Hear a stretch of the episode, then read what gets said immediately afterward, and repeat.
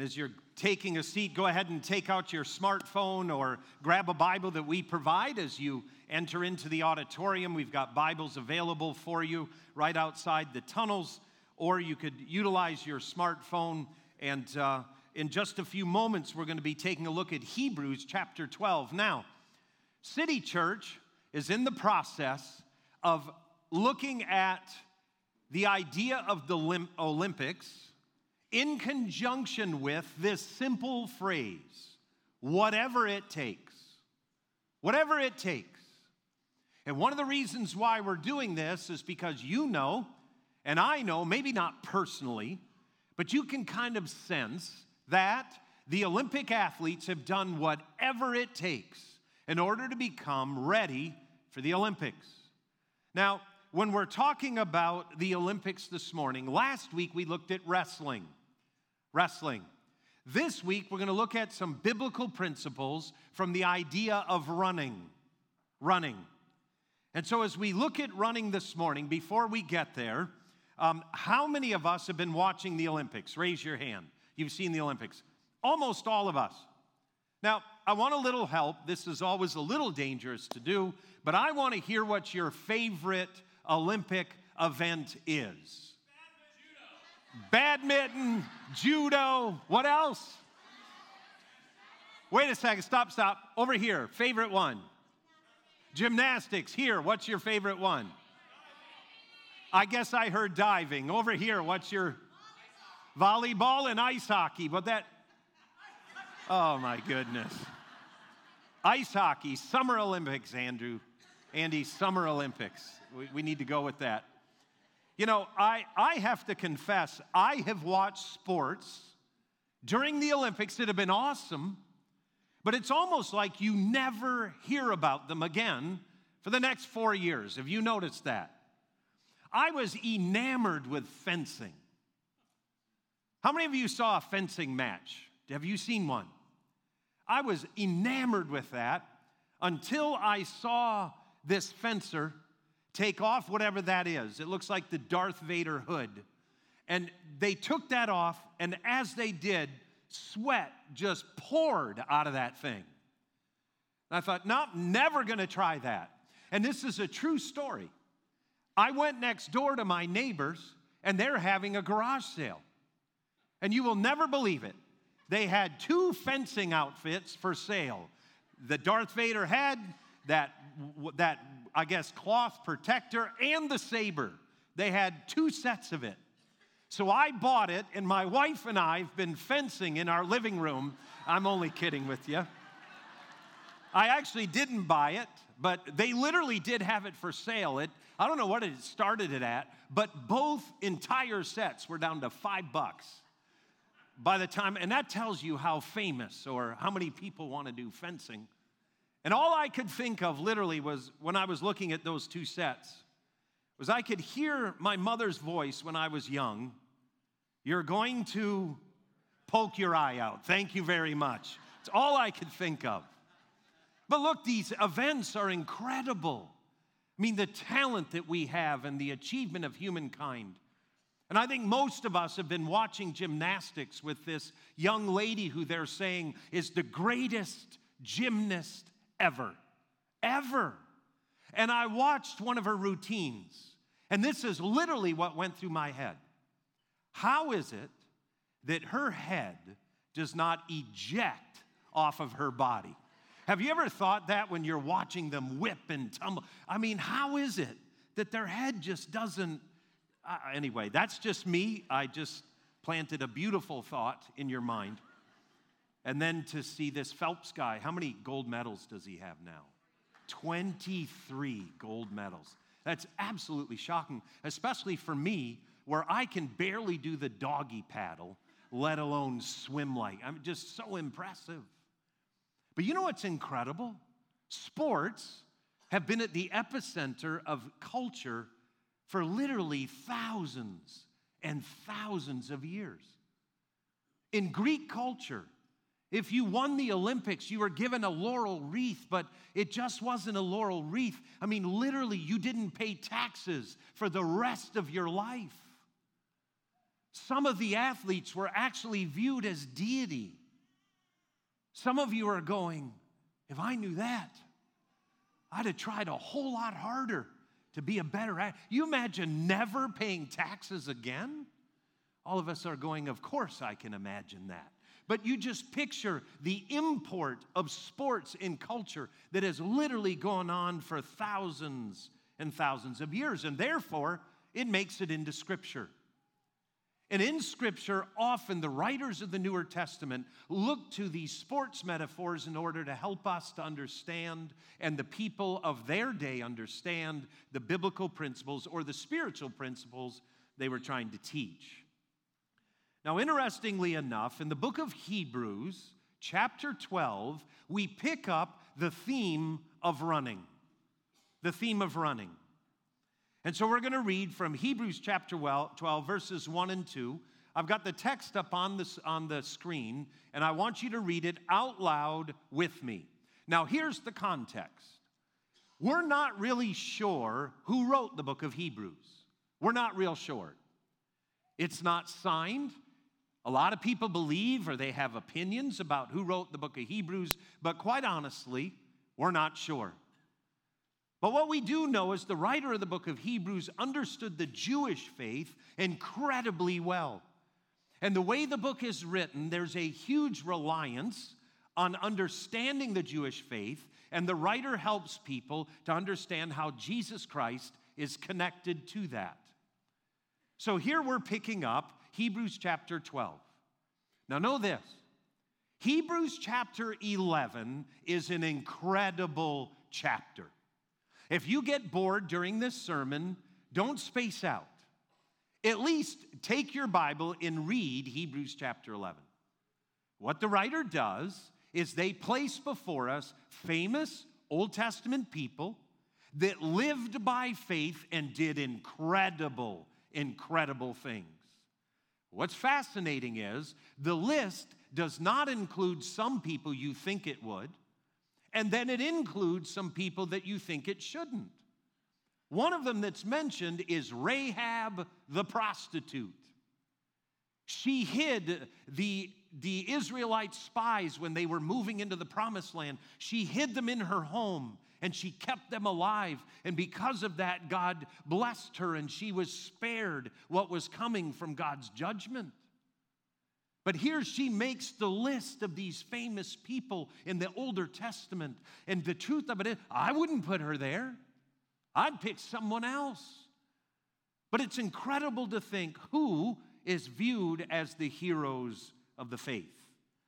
So, what we're doing is, we are trans, we're transitioning from Hebrews 11, which has this incredible list, to now the writer of Hebrews is really helping us to own our own faith. And the metaphor that's used is running.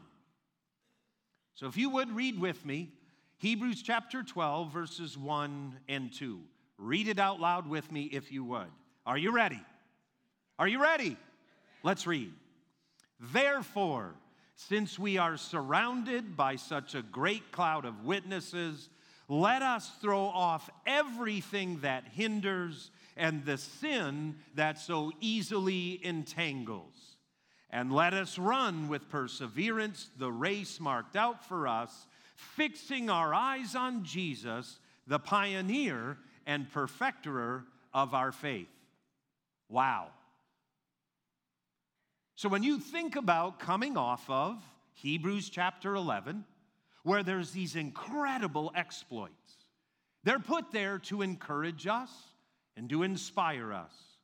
But now the writer of Hebrews gets very practical in such a way that the people who are his contemporaries would have instantly understood what he was writing. Now, when we look at this, there's a couple of things in background that I think is key for us to understand. First of all, in the Olympics, we have running. You may not know this, but running is one of the older, oldest sports for the Olympics. But the marathon is actually one of the first sports that was ever put into what we'd call the modern day Olympics. Running was placed there. Here the writer of Hebrews begins to talk about the importance of running a race. And in running that race, there's a course set out for us. And in running through that course, he begins to give us some advice. Now, first of all, what this writer does is understands the culture. There is a cloud of witnesses, a cloud of people. I believe he takes them from Hebrews chapter 11 and says, There's this crowd that has gone before us. They have run the race well.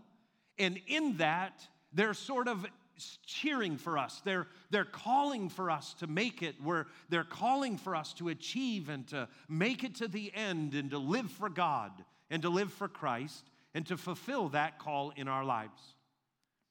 But here's a couple things that I think are important to know that you can't pick up immediately in English. One of them is this it says this that we are to persevere in the race and we are to run this race that God has placed before us. Now, the word for race here is a Greek word that we get the English word agony from. Agony. It's agon or agon. Agony. That's the word for race. It could have been match. That word could have been translated contest.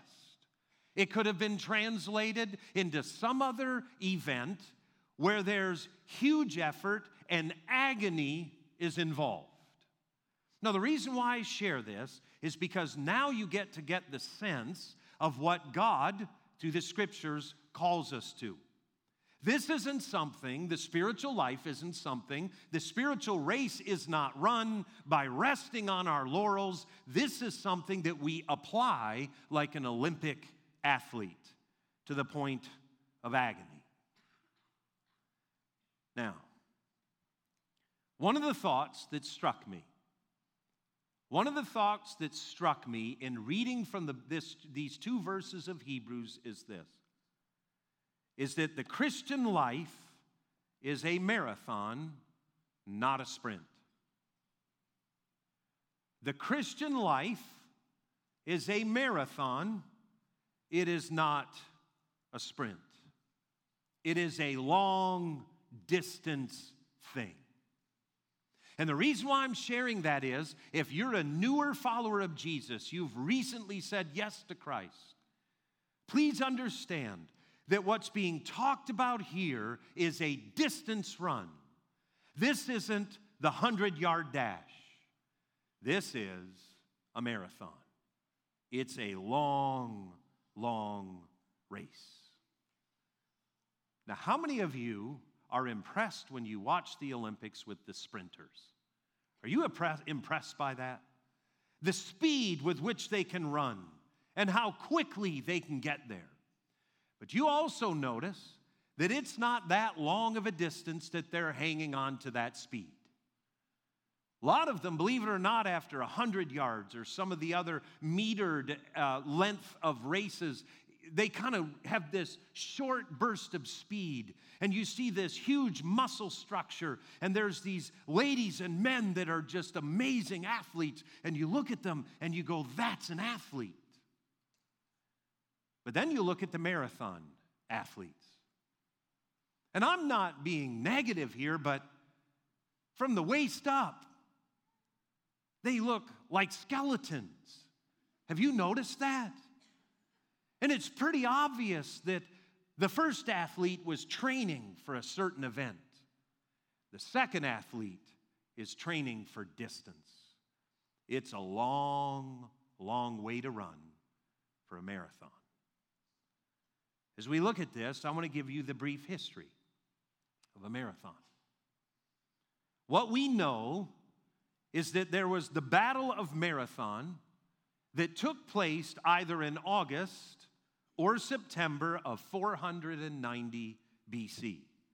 There was a battle between the Greeks and the Persians. And there's a German philosopher who also understood history. His name was L. Siegfried, and I want you to listen to what he wrote about this battle. Remember, the Greeks and the Persians are in this battle at Marathon. And here's what he writes Listen. He writes, when the Greeks were fighting at Marathon against the spiritually unconnected mass of Persians, they were fighting as people who had clear awareness of their right to have a free political life. The consciousness of mankind, listen to what he says, was born at Marathon. The consciousness of mankind was born at Marathon. We, the people of the West, must also, we must always show deep respect to the place where human dignity was established. After the battle, legend has it that the Greek messenger, Phidippides, ran from the battlefield at Marathon to Athens in order to relay the news of victory. He only said the following We were victorious, and then he collapsed and died. That's where the marathon comes from. This guy ran from the battlefield to Athens, he delivered the message, and he died. That's precisely why I will not be running a marathon. That's why. Now, looking this up, a modern day marathon is 26.218 miles. That's a marathon. 26. Did you hear that? 26 miles. I believe that's why God gave us cars. I believe that. But I'm impressed with people who can run marathons. I was a 5K runner when I was in high school. I ran cross country, 3.2 miles. I cannot even imagine running 26 miles. But I have a question for our church family. How many of us here have ever ran in some type of a road race from 5K or beyond? I want you to stand. Go ahead and stand. Seriously, go ahead and stand. If you've ever ran 5K or greater. Now, when I go to different increments of mileage, when I hit yours, be seated. How many of you have ever ran a 5K? Raise your hand. If that's the longest you've ever run, please be seated. See, I should be seated now as well. I can't, I'm going to remain standing. How many of you have ever run a 10K? Raise your hand. And if that's the furthest you've ever run, please be seated. Next, how many of you have ever run a half marathon? Raise your hand. If that's the furthest you've ever run, please be seated. They are dropping like flies. Now, how many of you have ever run a full marathon? Raise your hand. All right, now, what I'm going to do is wow, there's a lot of you. I'm thoroughly impressed. Um, yeah, let's give them a hand. Good job. Excellent. Now, I have a question. I'm going to name the number of marathons, and when you get to the number that you've run, I want you be seated. So, one marathon. Incredible wisdom. They ran one and stopped. Uh, two marathons. Be seated after two. Three marathons. Four marathons. Do we have anyone left? We do. Andy, how many marathons have you run? You've run five. Congratulations, you can be seated.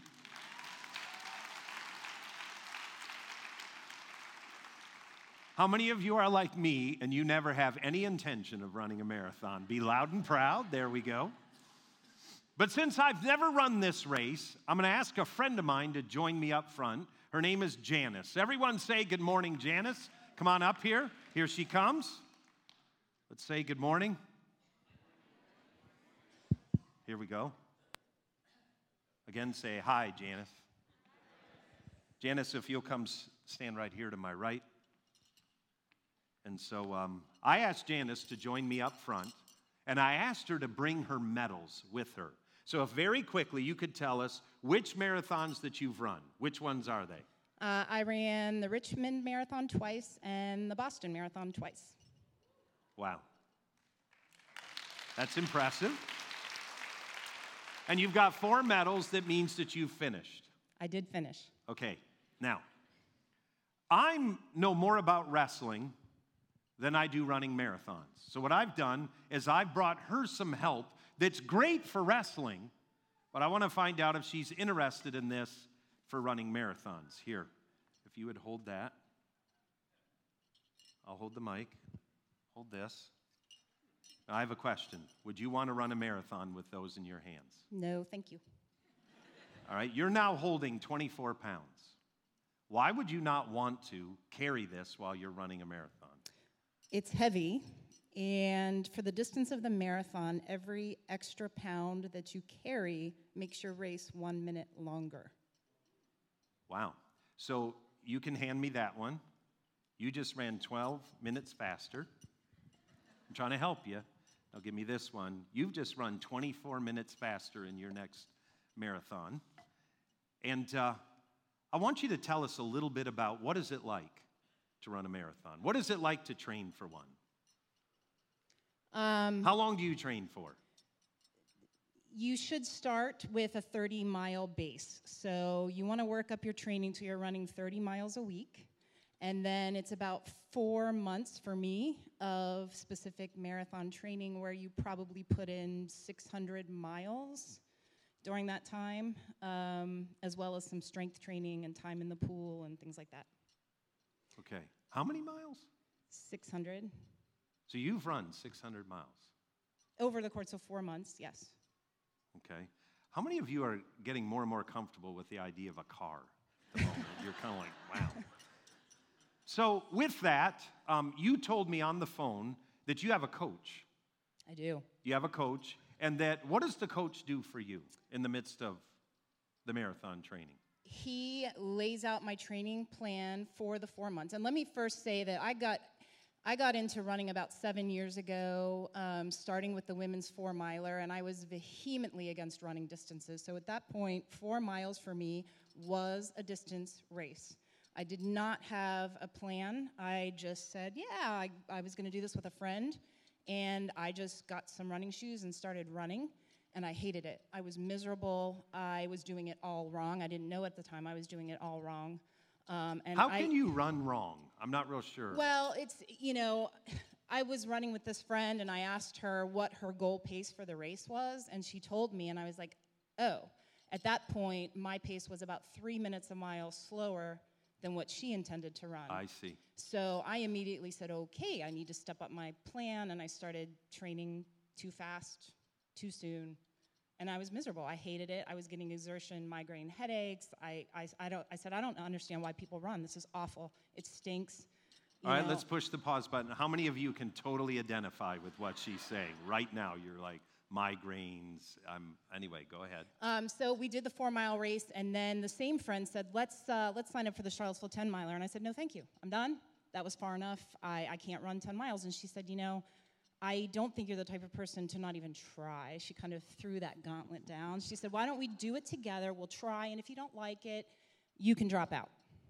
Okay. I said, Okay, that gives me an out. And then I got hooked. Then I got in with the coach and with other runners who knew what they were doing. Um, and so the coach would send me weekly my plan for the week. Got this is how many miles I want you to run. This is how fast I want you to run them. Um, and I stuck to the plan. I just followed the plan and it worked. So the plan is what you need, and then You it really does work. You need the plan. So then you ran the 10 miler. And then, And the then- same friend said, You need new friends. I'm just going to put that out there. You might want to find some new friends, but she said, ahead. you know, we ran 10. Uh, you can run 13.1, which is a half marathon. I'm like, that sounds reasonable. I could probably run three, you know, 3.1 more miles. Let's do it.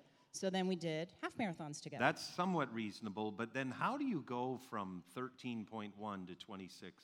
Um, that I- just seems like an insane leap to me. it, it was an insane leap to me too, and I got in with a different group of friends um, See, I told you, you got to get new friends. Yep. who were experienced marathoners, and they kept assuring me and encouraging me that yes, if you ran your half marathons Mm. You can do this. And they were all doing it at the time and, and basically said, We're going to help you. We're going to run with you. We're going to help you train.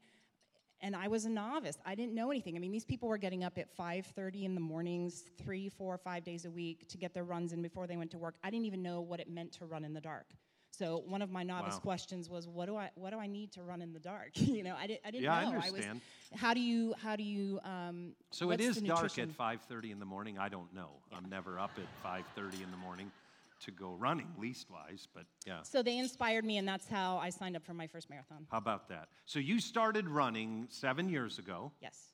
and how many years ago did you run your first marathon? Let's see. That would have been 2011. Wow. So you have run four marathons in the past five years. Wow. Anyway, I'm impressed. Are you kind of impressed by this?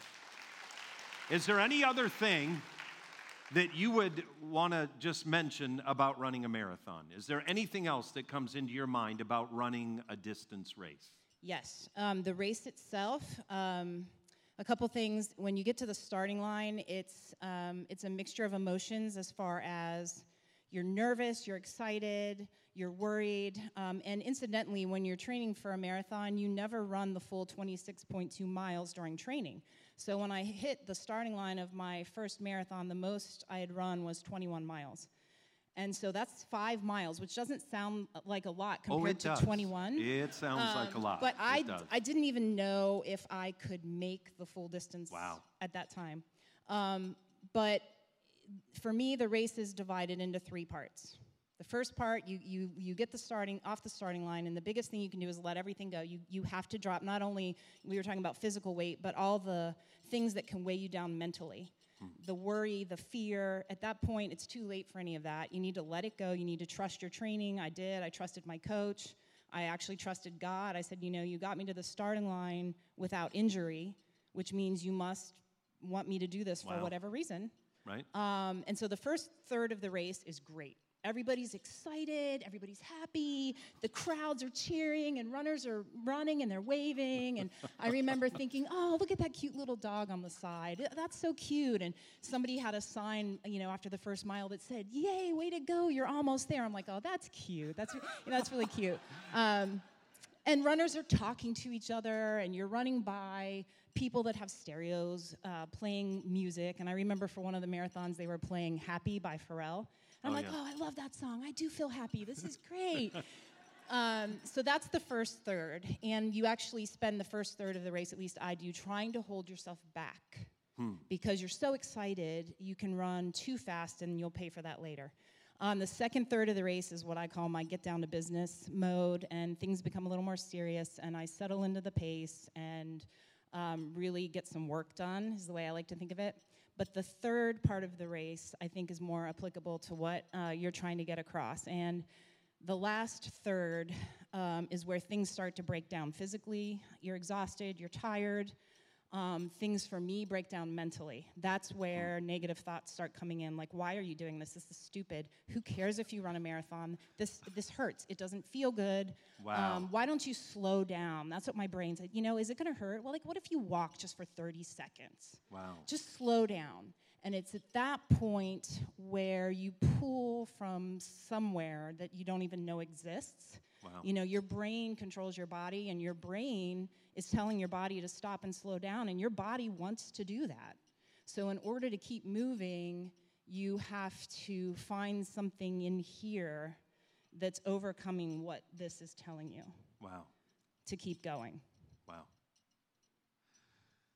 How many of you are inspired to go run a marathon at this moment? Are you ready to go? I'll help it? you. All right, for those of you who want to run a marathon, Janice will be out in the foyer after. Let's give her a hand as she's seated. Thank you very much. Thank you.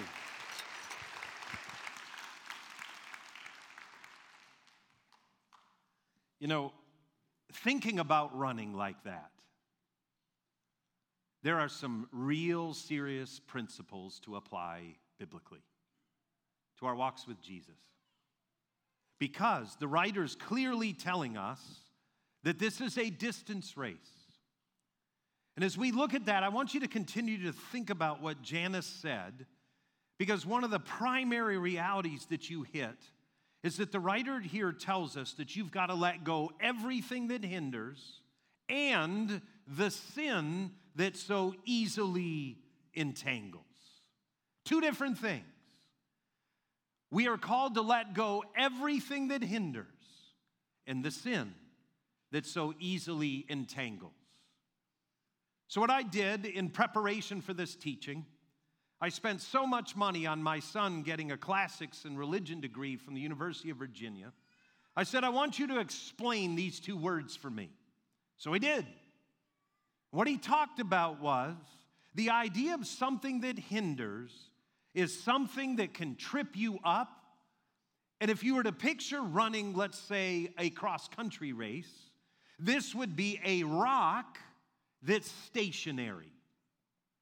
So you got to watch out for that. And what is written to us by the writer of Hebrews is that spiritually there are things that will trip you up, and you and I sit here and we think through what keeps me or hinders me from growing spiritually.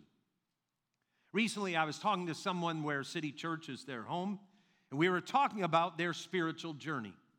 Here's what they said to me They said, Well, my spiritual journey hasn't been going as well as I had hoped. And I said, Well, what do you think it is? Here's what they said They said, Because I have not prioritized my time so that spirituality and walking with Jesus and following Jesus and serving others is a priority. So, what they said was ultimately, I need to reconfigure my priorities so that Christ and following Jesus and serving others becomes a priority. So I said, Well, what does that look like? They were very simple. They got out their smartphone and they said, I need to begin to schedule my life differently. So, a hindrance to them, something that would trip them up, was something sort of practical that they applied to their lives. What was hindering them was priorities, how they were scheduling their time, and so on. Now, the next one is, though, is the sin that so easily entangles. The sin that so easily entangles. We move from hindrances to something that will entangle you. The hindrance thing, that's something we can figure out and we can get rid of. Now we're going to talk about what the writer of Hebrews calls the sin that so easily entangles.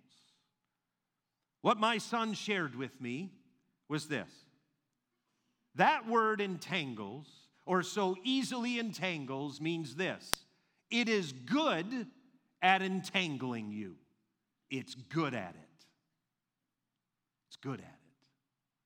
And so, whatever this thing is, it will eventually wrap itself around you, and you kind of go from the rock that you could trip over now to something that gets a life of its own reprioritizing your life, scheduling time where you're going to grow spiritually, making sure that you're in a life group where people are journeying with you. Those are things that you can do that would remove hindrances. This goes from rocks to weeds, something that has a life of its own.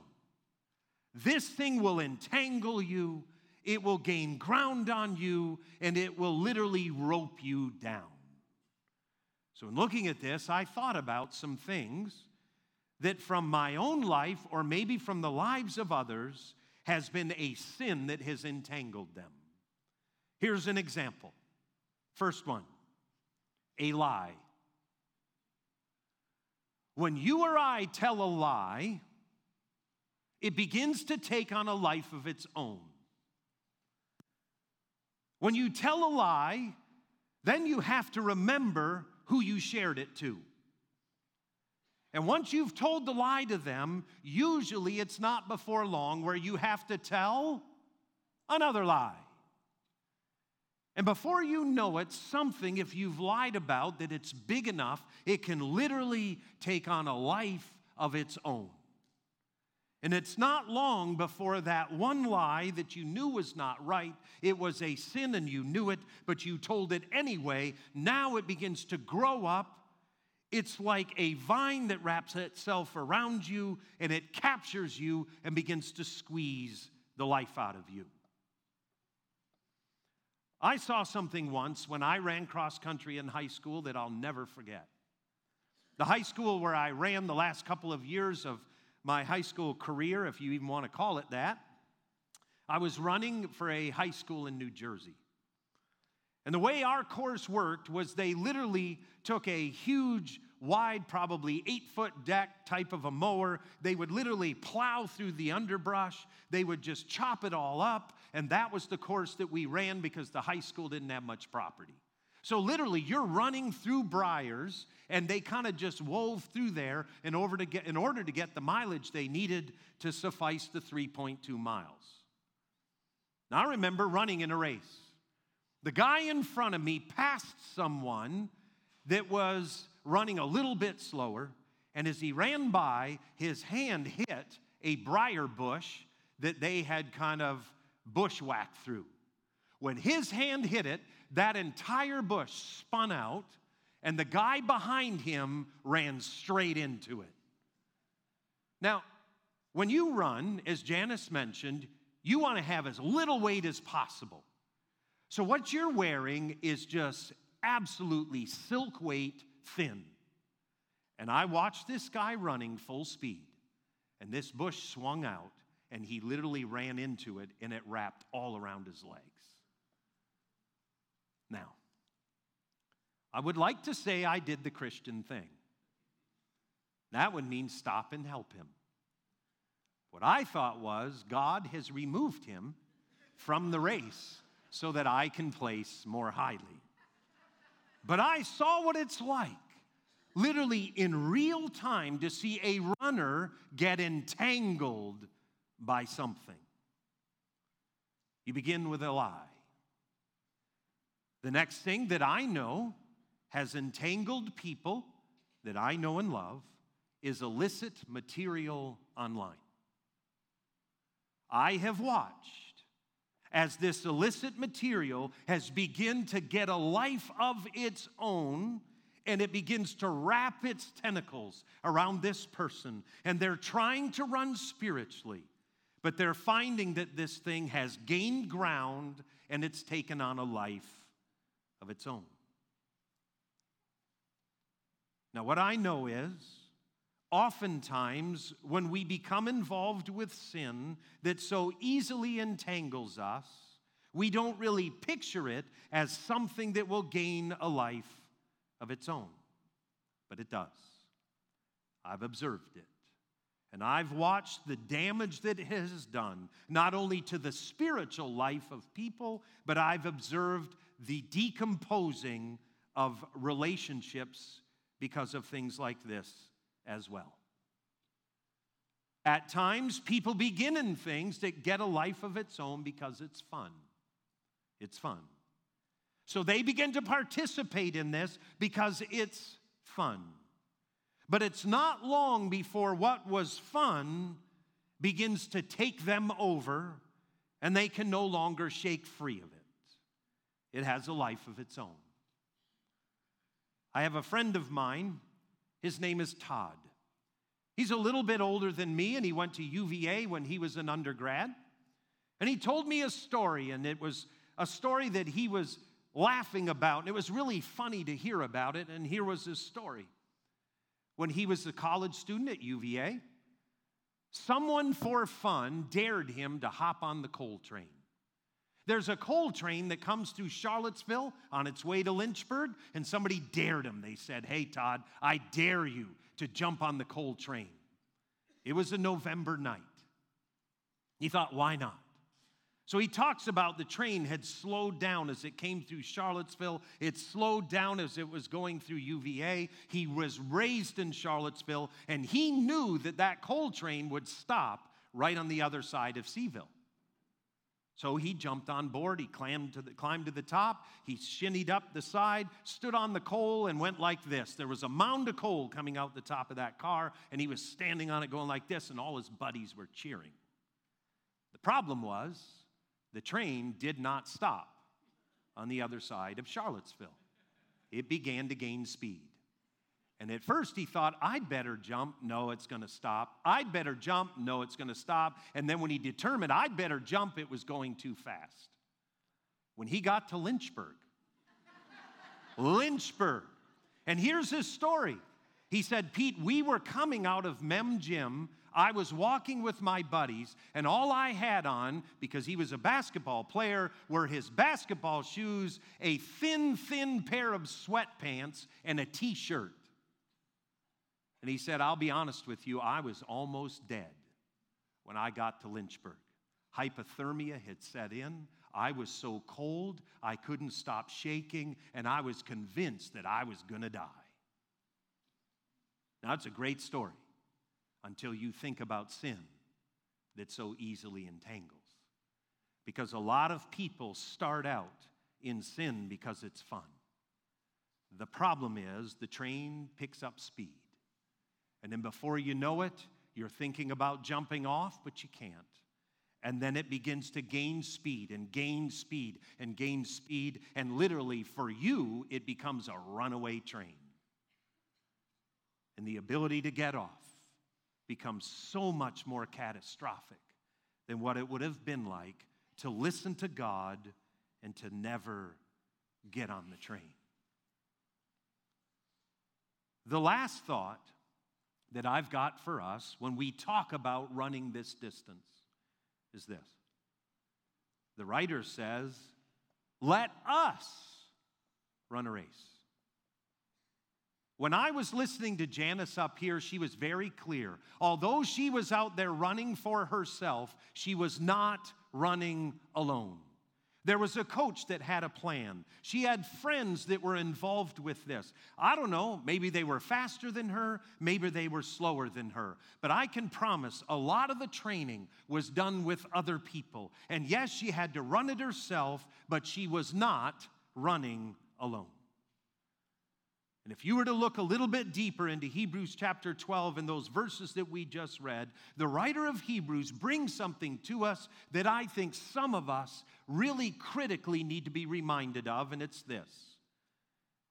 If we're going to run a distance race, we have no choice, but it involves perseverance and focus. The writer says this if you were to look in Hebrews chapter 12, here's what the writer says And let us run with perseverance the race marked out for us. In other words, there's a course to run, there are no shortcuts. The only way to get there is to run it. And the writer says this run with perseverance, fixing our eyes on Jesus. Fixing our eyes on Jesus. Following Jesus and serving others is the understanding that there is perseverance involved. Our Christian life is a marathon, it is not a sprint. And above all else, there's the understanding of focusing on Christ. Here's what fascinates me. The writer of Hebrews just got finished writing all the famous people of faith. And what he is saying is, as a follower of Jesus, we do not focus on them, we focus on Christ. For some of us, our Christian life and our perseverance has been affected. And it's been affected because someone we know maybe has fallen in the race. And because they have fallen, we too feel like giving up. There are others of us who were running the race and we feel like we're running so much more quickly than others. Little bit of pride is beginning to come in. There's sort of this spiritual swelling and yet, when you look at it, here's what I want to say. When we compare ourselves to others in this endurance marathon called the Christian life, here's what you need to know you don't know where the people around you started. You have no way of knowing. What do I mean by this? C.S. Lewis writes that there, there are those people that when they come to Jesus, they are so broken and the dysfunction of life and of sin has crushed them so much that when they start walking with Jesus, they are miles behind you. Their starting point is different than yours. Others of us, we start the Christian life, and pretty much our life has gone well up into that point. And so we're starting at a different place, and we're running at a different pace. But here's what's clear in Scripture those who run to the end receive the prize. It's not about who gets there first, it's that we finish. There are no shortcuts. No shortcuts. We must run the race with perseverance and with focus that God has sent ahead of us. I don't know if you know this, but probably the most famous all time marathon runner is a woman by the name of Rosie Ruiz. I want you to put up the picture. That's Rosie Ruiz. She was the woman that won the Boston Marathon, the 84th Boston Marathon in 1980. She won the race. The problem was is that none of the other runners remember seeing her. When she was asked by some of the other runners what her favorite stretch was, she could not remember where the crowd of women from a women's college would line the road and would cheer exuberantly for the other women that were running the marathon. She couldn't remember. They also asked her a little bit about her training, and as they looked into it, the qualifying marathon that she had run, she had lowered her time by 24 minutes from one marathon to the next in order to win. It wasn't long before two Harvard students came forward and said they had seen her cut into the race through the crowd, and believe it or not, a journalist who was covering the race had talked to her on the subway. Rosie Ruiz, she held that honor for just a few days. And the woman that won never got to experience the accolades of the crowd. So, what the marathon people did was they had 3,000 people show up at the finish line four days later. They flew the real winner in from Canada and had her run the last few hundred yards so they could get photographs of her with the clock and the date stamp and everything that they would need in order to honor her appropriately. Her last name is Gareau. Isn't it funny that most of us, or many of us, have heard of Rosie Ruiz, but they've never heard of this woman whose last name was Gareau. Here's the simple point to be made. For those of us who run the race, for those of us who follow Jesus and serve others, I will tell you that a life lived for Jesus rarely, if ever, hits the papers. Ever. Oftentimes, the person who's running the race well is unseen, unknown. Their lives go undocumented, and yet God sees the incredible things they do for His kingdom. And what I want to challenge you with the race that I am running and the race that you are running is who we're focusing on. We are focusing on Christ. We are running following Him. This is not about us, it's about Jesus. And so, as we run this race, please know this there are no shortcuts. There are no shortcuts. What it takes is perseverance and focus. Can we stand together as we close?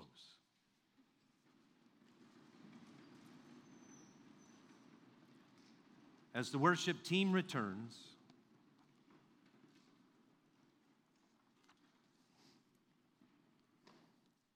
I'd like for you to close your eyes in God's presence.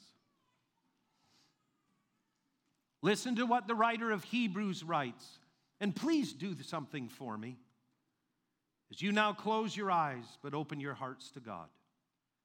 Every time you see a runner running around Charlottesville, I want you to think this thought How is my endurance and my focus going with Jesus? Let every time you see a group of runners or a solo runner running, use it to spark yourself and ask yourself the question How is this run? How is this marathon with Jesus going in my life? Am I setting aside every weight that would hinder me? Am I avoiding those things that would so easily entangle me and take on a life of their own and wrestle me to the ground? Am I persevering with Christ? No matter what anyone else does, am I persevering with Christ? And am I keeping my focus on Him? Not on how I'm feeling, not on how the people around me are doing in the race, but focusing on Him. Therefore, since we are surrounded by such a great crowd of witnesses, let us throw off everything that hinders and the sin that so easily entangles. And let us run with perseverance the race marked out for us, fixing our eyes on Jesus. As we close out our time this morning, I'm going to ask that you would close your eyes again if you haven't already and leave your heart open. If you're here today and you realize that you have stopped running, you've stopped persevering, I want to encourage you in this moment to bring that to Christ. For others of us, you're running the race, but your focus isn't on Jesus. You've been looking at other things. And for others of us, you've become involved with something that has taken on a life of its own. And it's entangling you, and you know it. What was fun has begun to become a runaway train. You know to get off that, you're going to need help. Something's going to have to stop the train for you to get off. You need help. If you're here this morning and that's you, want you to open your heart to Jesus and bring to Him what it is. If you've stopped running, stopped persevering, confess that to Christ. If your focus has shifted away from Jesus to the things of this world, refocus. And if you're on a runaway train, please, before God, find someone this day confess to them what you're wrestling with. Confess to them what's entangled you. I believe in this moment, if that's you and you're on a runaway train, you can think of someone right now that you can go to and say, I need help. I can't do this anymore. I need to get off the train. I encourage you, please do that. Don't end up in a train wreck. Listen to the Word of God and allow yourself to be free. As we conclude our service, the worship team's going to begin to sing it as well with my soul. And if you're standing here and it's not well with your soul, you know that it's not. I want to invite you to pray. For others of us, you might want someone to pray with you. So at this time, the prayer team is coming forward. And they're going to pray with you and pray for you as we begin to conclude our time. So if the prayer team would come forward, if there's any of us here this day and you know that you need prayer, I want you to come forward and to be prayed with and to be prayed for as we conclude our service. Let's worship together as we sing It Is Well with My Soul.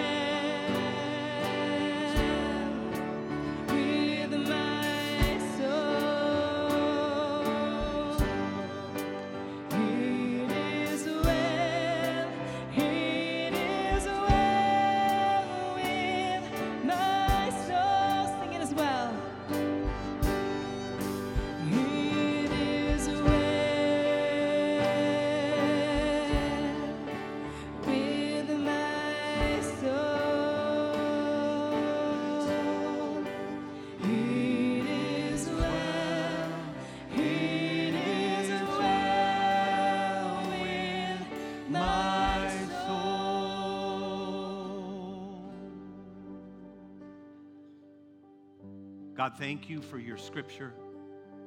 Thank you for the present working of your Holy Spirit. God, thank you. You're faithful to us.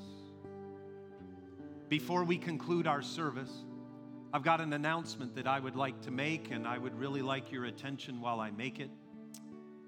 This coming Tuesday night at City Church Central at 7 o'clock, we're going to have a very special meeting or a gathering. This is a gathering where I'm going to be having to deal with something that has arisen at City Church. But I'm asking that you would be at City Church Central if City is your home. I'd like you to be there at 7 o'clock this coming Tuesday evening. And I'd like you come to be there prayed up. It's not anything about my own personal life. It's not anything about the facility or anything as far as building wise in our future. But there's an issue that I need to deal with. It's what I would call an adult issue. And so I'm asking that you would be there at City Church Central as we're going to be dealing with something as a church family.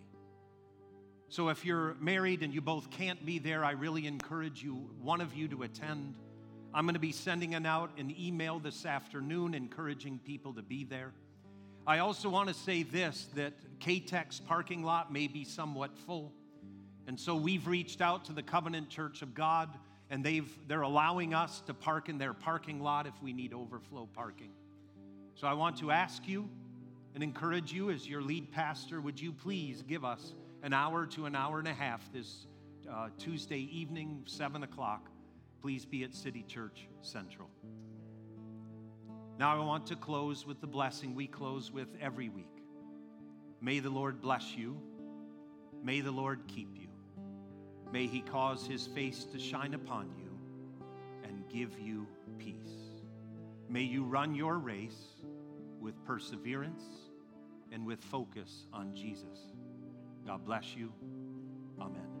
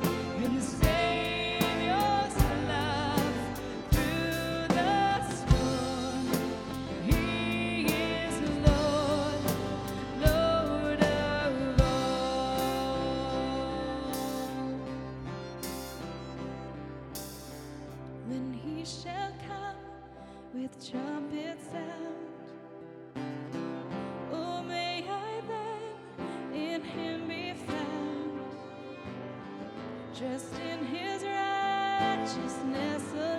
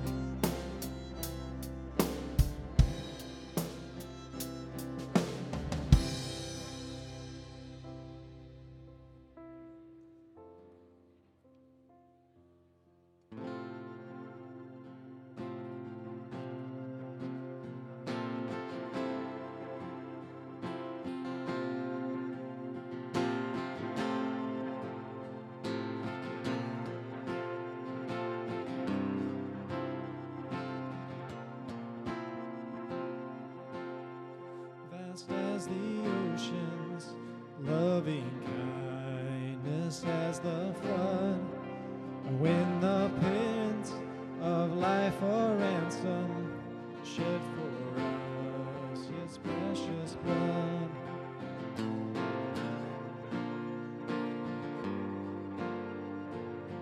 Here is love.